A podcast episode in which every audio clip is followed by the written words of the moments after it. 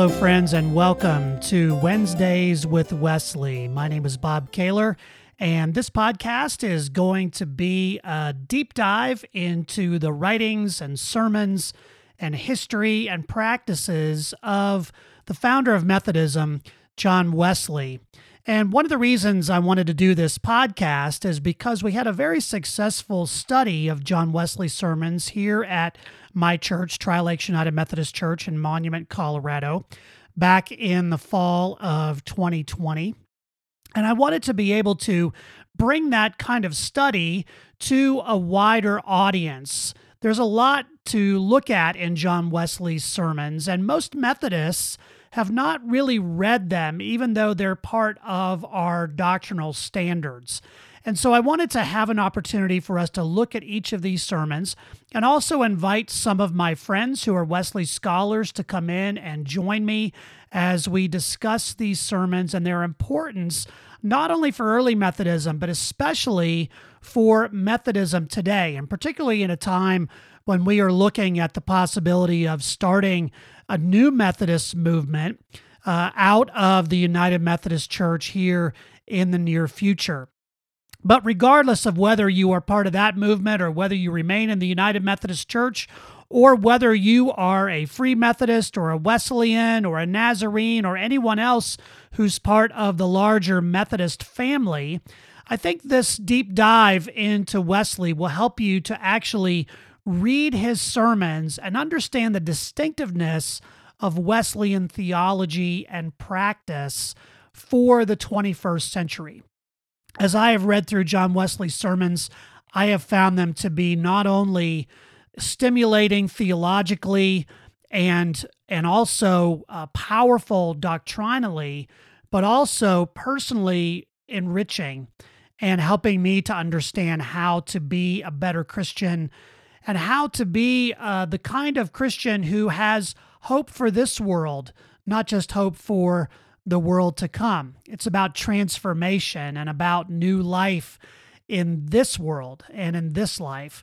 So I hope you'll want to dive in with me as we read through these sermons. And there are a number of reasons why we want to read Wesley's sermons for the 21st century. First of all, I think because they're included in most of our doctrinal standards, if you look at the United Methodist Book of Discipline, for example, you'll notice that this is part of our theological task, part of our uh, restrictive rule that John Wesley's sermons will be part of that, along with his explanatory notes on the New Testament. And yet, many clergy and, and likely most lay people have never really interacted with them directly never really given them a good, solid read or had someone to guide them in reading them. Uh, I went to Asbury Theological Seminary, and while I was there, Dr. Ken Kinghorn, uh, who was one of our Methodist scholars, translated, in, in effect, John Wesley's sermons into uh, modern English. But even then, most people have not read them directly. What we tend to see people reading out of John Wesley are snippets and pieces and parts. And oftentimes, those little pieces and parts are taken out of context. As Ben Witherington loves to say, a text without a context is just a pretext for whatever you want it to say. And that's true not only for the Bible, I think it's also true for John Wesley's sermons. For example, one of the things that gets quoted about Wesley a lot is a line from his sermon on Catholic spirit. Though we can't think alike, can we not love alike? It's a powerful sentiment. It's a way of getting past disagreement. But a lot of times that's been interpreted as Wesley saying something like, well, uh, it doesn't really matter what you believe as long as we love alike. You can kind of go off in theological speculation. It doesn't really matter. We're all bound together by this mutual kind of love, whatever you define love as. But if you read that sermon in context, Wesley is talking about being centered on the things that really matter, the center and core of Christian doctrine and faith. So, for example, later on in the sermon, he says a Catholic spirit is not speculative latitudinarianism. uh, which is a great word, but it's really not speculation and having latitude to do whatever you want with the scriptures and with Christian doctrine. It's not an indifference to all opinions, he says. In fact, he says, this is the spawn of hell, not the offspring of heaven. And so many Methodists have only received a caricature of Wesleyan theology and practice rather than the real thing. I didn't grow up Methodist. I grew up uh, in uh, PCA, Presbyterian Church, Presbyterian Church in America, where we were very big on doctrine. I like to joke that it was Shiite Presbyterian because we were very serious about learning doctrine. In fact, in ninth grade, we had to memorize the Westminster Shorter Catechism as part of our confirmation process. And not only did we have to memorize it, we had to stand in front of the session, the elders of the church, and not only uh, recite the answers to the questions in the catechism, but also explain them in our own words. We took doctrine very seriously, we took scripture very seriously. And for that, I'm very, very grateful. I'm very grateful for the church that I grew up in. One of the things I've discovered, though, being a Methodist preacher and being in Methodist churches for almost 30 years, is that many Methodists were never really catechized or taught about their doctrine, about John Wesley's sermons, about the distinctiveness of Methodism. And I've discovered this over the years as we have done new member classes and people who are lifelong Methodists, when we teach them this stuff, they kind of say, Man, I, I had no idea that we believed and that this was part of our, our doctrinal heritage and indeed our doctrinal orientation today. So I think it's really important for us to look at the writings of John Wesley, to look at him in his own words, to look at him in context, and that's what this podcast is going to be about. Each Wednesday, we're going to take one of John Wesley's sermons and we're going to break it down, which we're going to do by inviting you to read them in advance or read them even after you've listened to each episode of the podcast. That'll be an opportunity for you to read Wesley in his own words, but then here's some commentary from myself uh, from some guests that I want to bring on board. Over the years, I've had a chance to get connected with a lot of Methodist scholars, in particular, some young Methodist scholars and others who I think can bring insight into John Wesley. And what I discovered when we did this with our church last fall was that there was a real hunger to want to learn more, that people really wanted to dive deeper, and they were fascinated and excited about Wesleyan theology. And if that's what this podcast brings, that's going to be a success in my view. So I hope you'll join with me as we go through Wesley's sermons. They're going to be very, very important for us in the present, especially as we're coming out of this pandemic time and reorienting ourselves around what it means to be the church and what it means to be Methodist but also, I think, to give us a vision of the kind of church that we want to be a church that's focused on holiness of heart and life. No matter what part of the Methodist family you might find yourself in, or even if you are simply curious about Methodism, I think there's a lot to learn here. So, before we begin, though, we want to go back a few steps and talk about John Wesley himself. Who was he? Uh, John Wesley was born in 1709 and he lived to be uh, uh, quite an old man for especially for the 18th century. He lived till 1791. John Wesley was born into a family of uh, of an Anglican priest named Samuel Wesley. He was one of 19 children that Samuel and Susanna Wesley had, 10 of which lived to adulthood. And so John was kind of almost destined to become an Anglican priest. So was his brother Charles, uh, his younger brother Charles. And John Wesley and his brother Charles both wound up going to Oxford to study for the ministry. They went to Christ Church College there in Oxford. And if you visit there today, there is a portrait of John Wesley in the dining hall. The dining hall, famous for being kind of the model for the Harry Potter dining hall.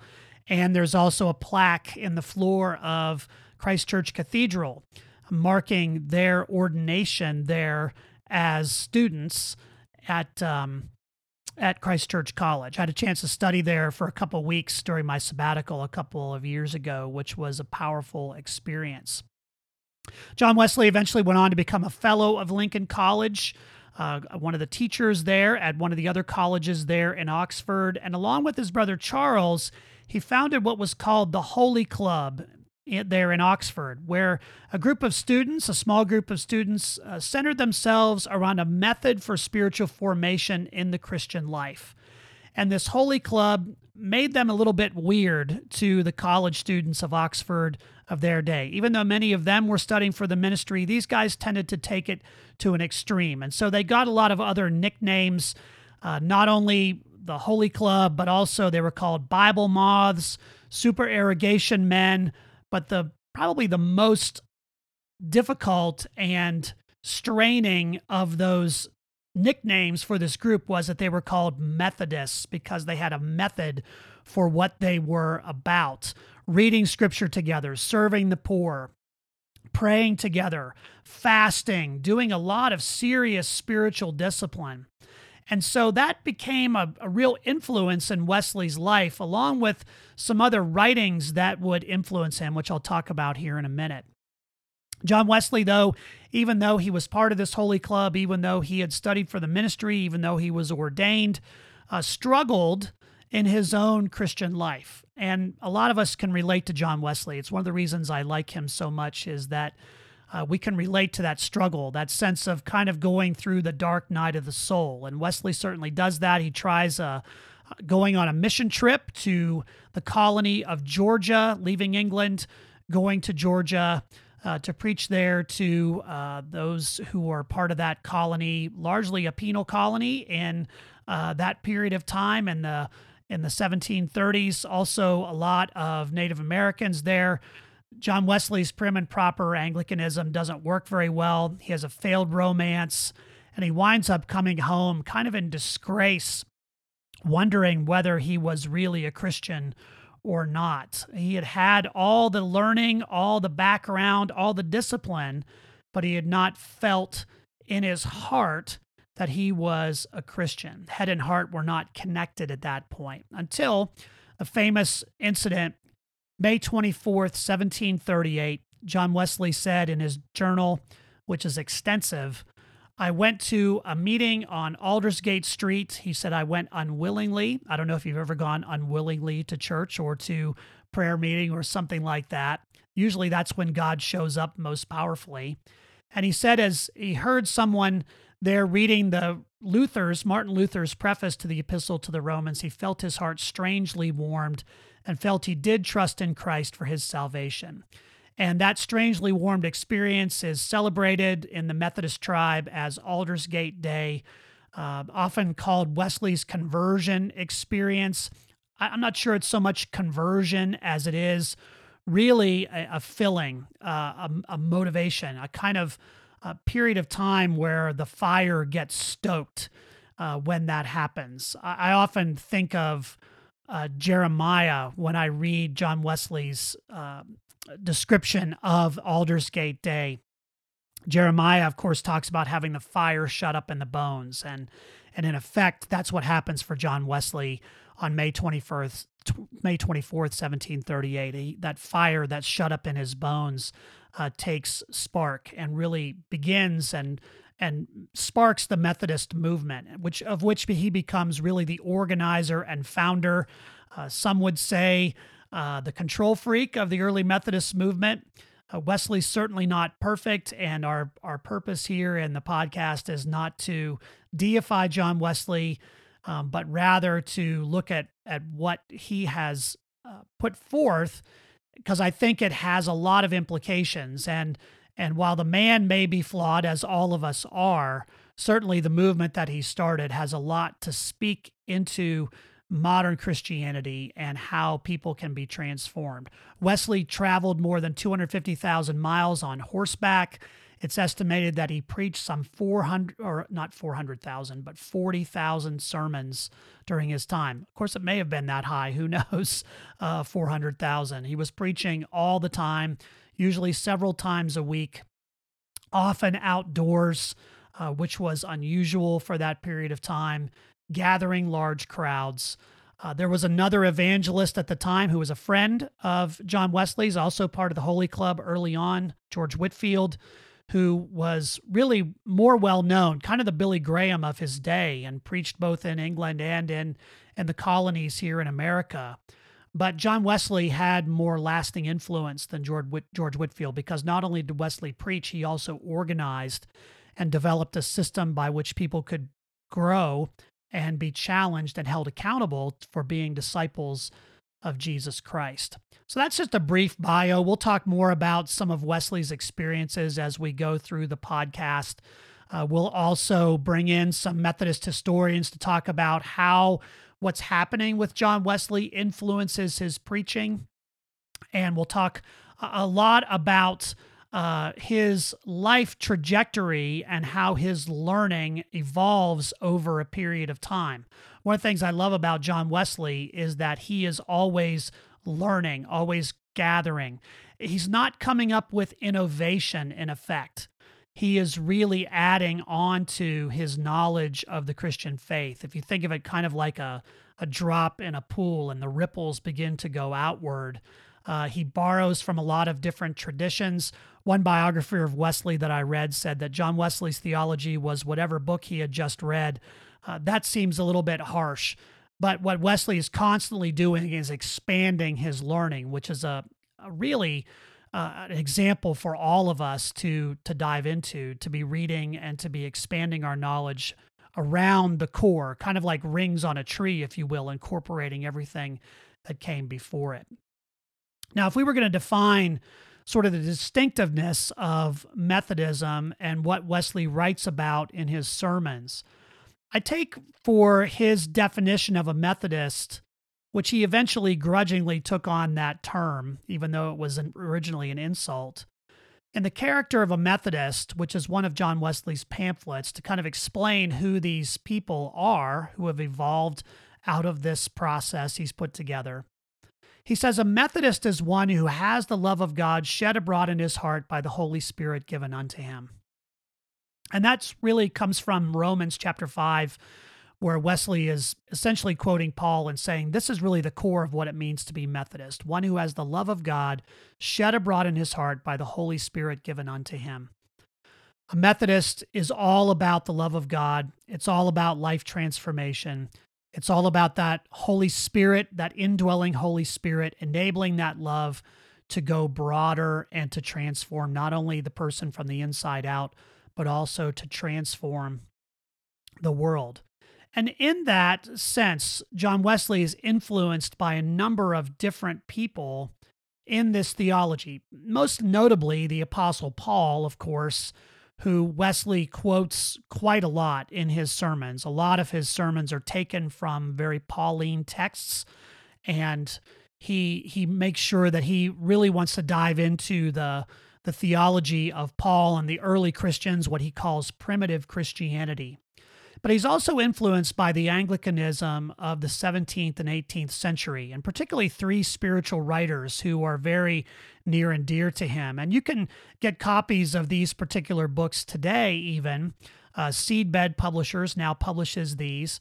But uh, three authors William Law, who wrote A Serious Call to a Devout and Holy Life, Jeremy Taylor, Holy Living and Holy Dying, and then Thomas à Kempis, The Imitation of Christ, which is one of my personal favorites.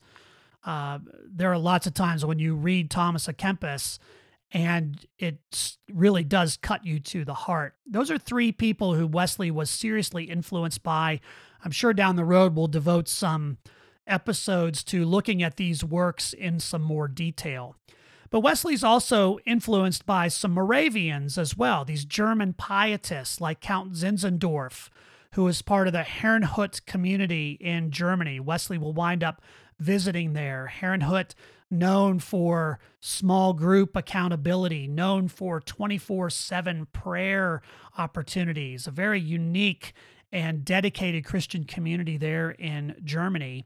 And also a man named Peter Böhler, who Wesley came to know uh, during his travels and who challenged Wesley to grow and to keep on with his faith even while he was going through this dark night of the soul, to keep going, to keep moving forward in his faith. So we all have, and we can all think of theological influences we've had on our own life. Wesley certainly had those both personally and from afar.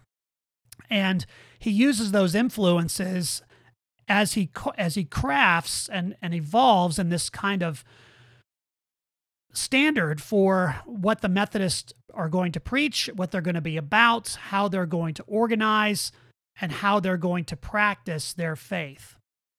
And so Wesley's sermons are a major part of this. And one of the things that struck me when I first became a Methodist was how powerful Wesley's sermons were. And not only that, but that they were using sermons as standards in the first place. I mean, growing up in uh, a much more uh, doctrinal catechism tradition, uh, we didn't think of sermons so much as we did catechism, question, and answer. But I think Wesley uses these sermons as a form of practical doctrine. In effect, they become sort of like a, a, a, shorthand for seminary for Methodist preachers who will go out and spread this word around. John Wesley forms a cadre of lay preachers who are going to ride circuits. They usually have no formal theological education. And so, what essentially he gives them here is a seminary in a saddlebag. These preachers rode from place to place. They preached in established preaching houses and in the open air. And Wesley gives them these standard sermons. They're not actually preaching these sermons word for word, but rather they're using them as tools for studying theological content and the interpretation of Scripture. So you might picture some of the famous pictures of Methodist circuit riders or of them riding on the horse, kind of dropping the reins, letting the horse go while they read from the saddle. So these sermons become kind of the seminary in a saddlebag, as I said, for the Methodist preachers. They're also used as a measuring rod for evaluating Methodist preaching. Because if the preachers did not hold to the doctrinal tenets therein, they would be discontinued as preachers. Of course, this is again a form of accountability. John Wesley was not, as many people want to paint him, a pluralist who said anything goes theologically. Wesley was very specific about doctrine and very specific about the message that needed to be preached. And so these sermons were held up against the preaching of those preachers, and if they didn't cut it, then they were discontinued. Now, that's the same reason why Methodist preachers today have to take uh, Methodist theology, but we don't hold people to that same standards. I would argue that we should, not that John Wesley is perfect and complete, but rather that we should be preaching these core doctrines as a matter of course within our own sermons and in our own preaching that uh, we want our lay people, at least I want my lay people, to be able to evaluate my preaching based on their understanding of doctrine. And if I haven't taught them that doctrine, then I'm not doing my job. And if I'm not preaching it, then I'm certainly not doing my job either. And so these sermons were and still are, in effect, a way of preaching practical doctrine. They influenced the moral culture of Methodism. They influenced Methodist thought. Um, they were a challenge to some of the prevailing theological understandings of the day, which had become from the Church of England uh, very rote in many ways, and also the, the growing Calvinist influence. Uh, and again, throughout this podcast, we're going to talk about Calvinism some. A lot of people want to set up Calvinism and Methodist Arminianism uh, sort of in opposition to one another. I don't think they're in opposition to one another. I, I've been part of both traditions. I do think they emphasize different things, and it's important to recognize those differences. But I want to make sure that we are not excluding uh, some different interpretations. Wesley certainly has some some serious thoughts, as we will see, about predestination and things like that. But he also said that he was within a hair's breadth of being a Calvinist, which is really about the sovereignty of God. So we'll talk more about that later. But just to know that these sermons were designed for practical use, not simply to be set on the shelf. And it's time for us as Methodists to pull them out again and to look at them deeply and discover who we are, who we're supposed to be, and what kind of doctrine and theology is going to drive us as the people of God. Again, I think these are neglected resources that we have to to dive into in order to understand what real Methodism is about. And I think once you discover that, you're going to be excited to want to get into it even more. Now, what's the content of these sermons? I would say that these sermons are really at base a guide to the Christian life. And we can generally divide them into three different types. There are sermons about how to become a Christian, sermons on the order of salvation or the Ordo Salutis, as Wesley called it from the Latin. These are sermons about prevenient, justifying, sanctifying grace, about Christian perfection, um, about the process by which we are drawn toward God uh, through God's grace, through the power of the Holy Spirit. So, how to become a Christian is one type. Secondly, how to live as a Christian. This is the practical sense of what it means to be a follower of Christ. Wesley does 13 different discourses on the Sermon on the Mount, for example, and he sees that as kind of the central teaching on the way for being a Christian. And he has other sermons on different topics related to that, but diving into those particular discourses is really a deep dive into what it means to be a Christian. I often say that the Sermon on the Mount is kind of like the constitution for the kingdom of God. It has a preamble, the beatitudes, and then Jesus really lays lays out the law of what it means to be a, a follower, a citizen of that kingdom. Wesley's going to dive deep into those as well in the Sermon on the Mount in those 13 discourses. And then the third category would be how to deal with the challenges of the Christian life sermons like Wandering Thoughts or on the use of money or on Satan's devices. Those are sermons that get into some of the practical challenges, recognizing that that there that Christian life is a challenge, that it does require discipline, it does require God's help in order to live it well. And so these three categories are the kinds of sermons that I think, speak to us and what we need right now, how we become Christians, how we live as Christians, and how we deal with the challenges of the Christian life.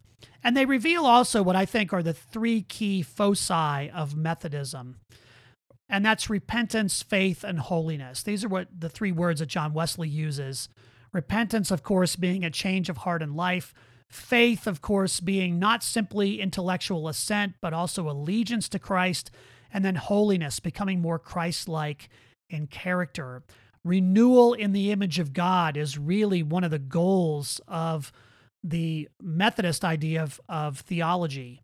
That it's not simply about getting people into heaven, but rather, in effect, getting heaven into people, that we become more and more like the people God created us to be from the very beginning. And that gets to some of those Wesleyan distinctives. Again, these are distinctives. They're not radically different from other Christian traditions. Wesley was an Anglican his whole life and never renounced being an Anglican. It wasn't until after his death that Methodism separated from Anglicanism. So Wesley is very much ecumenical on most things. It's simply a matter of emphasis, what kind of flavor we add to the body of Christ, the larger body of Christ. And I would say that there are four things that are really distinctive about the Wesleyan way, about Methodism, that we will see as we look through these sermons. First is on the emphasis on the movement of grace, that prevenient, justifying, and sanctifying grace.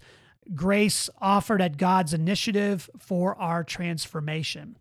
And that's the second thing, and that is renewal in the image of God. That's the goal of that transformation, that we become more and more like Christ, that we become more and more the image of God we were created to be from the very beginning, all the way back to Genesis 1. Thirdly, one of the distinctives is the work of the Holy Spirit. There are a lot of Methodists who are more charismatic, and there's a sort of a spectrum along that way. But I think no matter where you fall on that spectrum, the work of the Holy Spirit is essential and often neglected. In a lot of Protestant churches, the only time we really talk about the Holy Spirit is on Pentecost. But we're going to talk more about the role of the Holy Spirit. And I think even as you read the scriptures, like we're doing a series through Luke for Lent, one of the things you're going to see in there is how even Jesus himself is filled with the Holy Spirit, Luke tells us over and over again. So that work of the Holy Spirit becomes vital in the Christian life. And then lastly, probably the most definitive of the distinctives of, Wes- of Wesleyanism is entire sanctification, or what Wesley calls Christian perfection. This is often misunderstood, but what Wesley's going to be talking about here is perfection in love. Again, it's the natural outgrowth if we become more and more like Christ we become more and more in the image of God we were created to be, the more we demonstrate the love of Christ for God and for the world. And we're going to spend a lot of time talking about Christian perfection as we go forward. Of course, theology is not just the uh, core of Methodism, it's also the basis for the practices of Methodism, the real method in Methodism. So it doesn't really help you to have a lot of great doctrine if you don't actually act on it, if you don't actually embed it in a, in a sense. And so there was an intentional strategy in early Methodism to embed this and to see real life transformation into the image of God, to see people become more adept and more uh, naturally loving God and neighbor. Remember the definition of a Methodist one who has the love of God shed abroad in his heart by the Holy Spirit given unto him. And so the methodology of Methodism is designed to deepen that love. The general rules of Methodism do no harm, do all the good you can, attend to the private and public ordinances of God or the means of grace, those practices, those habits, those holy habits that help us become more and more uh, acclimatized to being the people God created us to be, including works of piety and works of mercy, the public and private ways in which we love God and in our neighbor. And then one of the most distinctive methods in Methodism, of course, was accountable discipleship in small groups and class and band meetings, where uh, there was an intentional strategy to gather people together for the purpose of mutual support, for confession of sin, for uh, accountability in the means of grace, accountability to the Christian life, to ask the question, How does your soul prosper? or How is it with your soul? And to do that on a regular basis. Again, this is not where discipleship happened, but it was where the early Methodists ensured that it happened. So, those methodologies and Methodism are as important, I think, as our doctrinal standards. Wesley's sermons lend themselves to uh, an opportunity for us to check ourselves, an opportunity for us to be in relationship with others as we grow in faith and love and in the Holy Ghost uh, shed abroad in our hearts, uh, given unto us.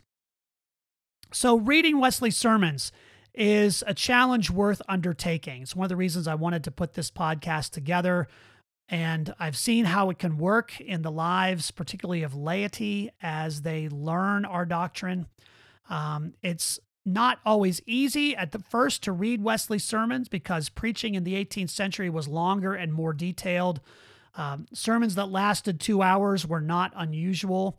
We'd probably get, uh, in some traditions, we'd get uh, uh, really nailed if we if we preached for two hours Of course, some of my African American brothers and sisters say, well, that's just getting started, you know, but um, but preaching in the 18th century was longer and more detailed.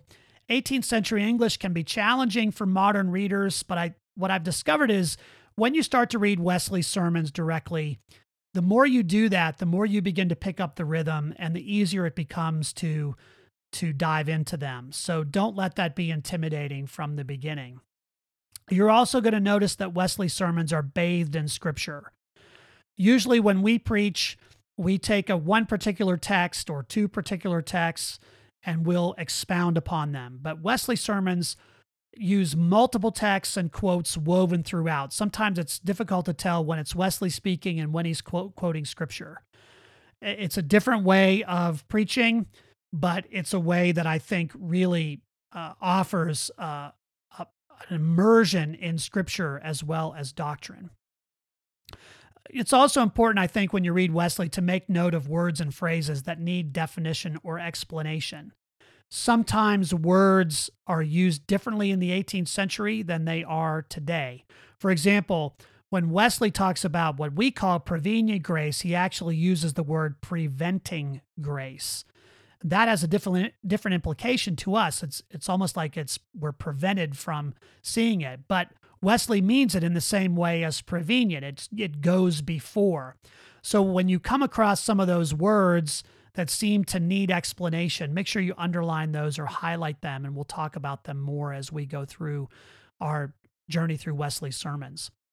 Now, we also want to invite you to get a good edition of Wesley's sermons if you're going to read along with us. There are a number out there that are uh, really good. Uh, one of the ones that I recommend is The Sermons of John Wesley, a collection for the Christian journey, edited by Ken Collins and Jason Vickers. Uh, this is a great edition of Wesley's sermons. It's a more modern edition of Wesley's sermons with outlines that can help you kind of orient yourself to the sermon as you read it. But if you don't want to buy a book, you can also find Wesley's sermons generally online uh, through the Wesley Center online. And I'll make sure I put the link to that in the show notes. And these are the 1872 edition of Wesley Sermons. And they are a great opportunity for you to kind of read them online.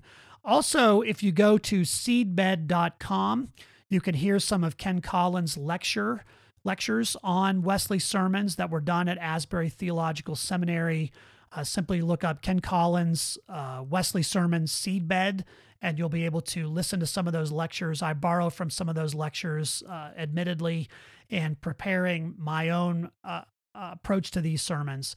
And then there are several other websites that contain the text of Wesley's sermons, even a few that will allow them to be read out loud if you'd like to listen to them uh, before you dive into them a little bit more deeply. So take a look at those that's a great way for you to get started in reading John Wesley's sermons. And every Wednesday, we're going to present one of these sermons.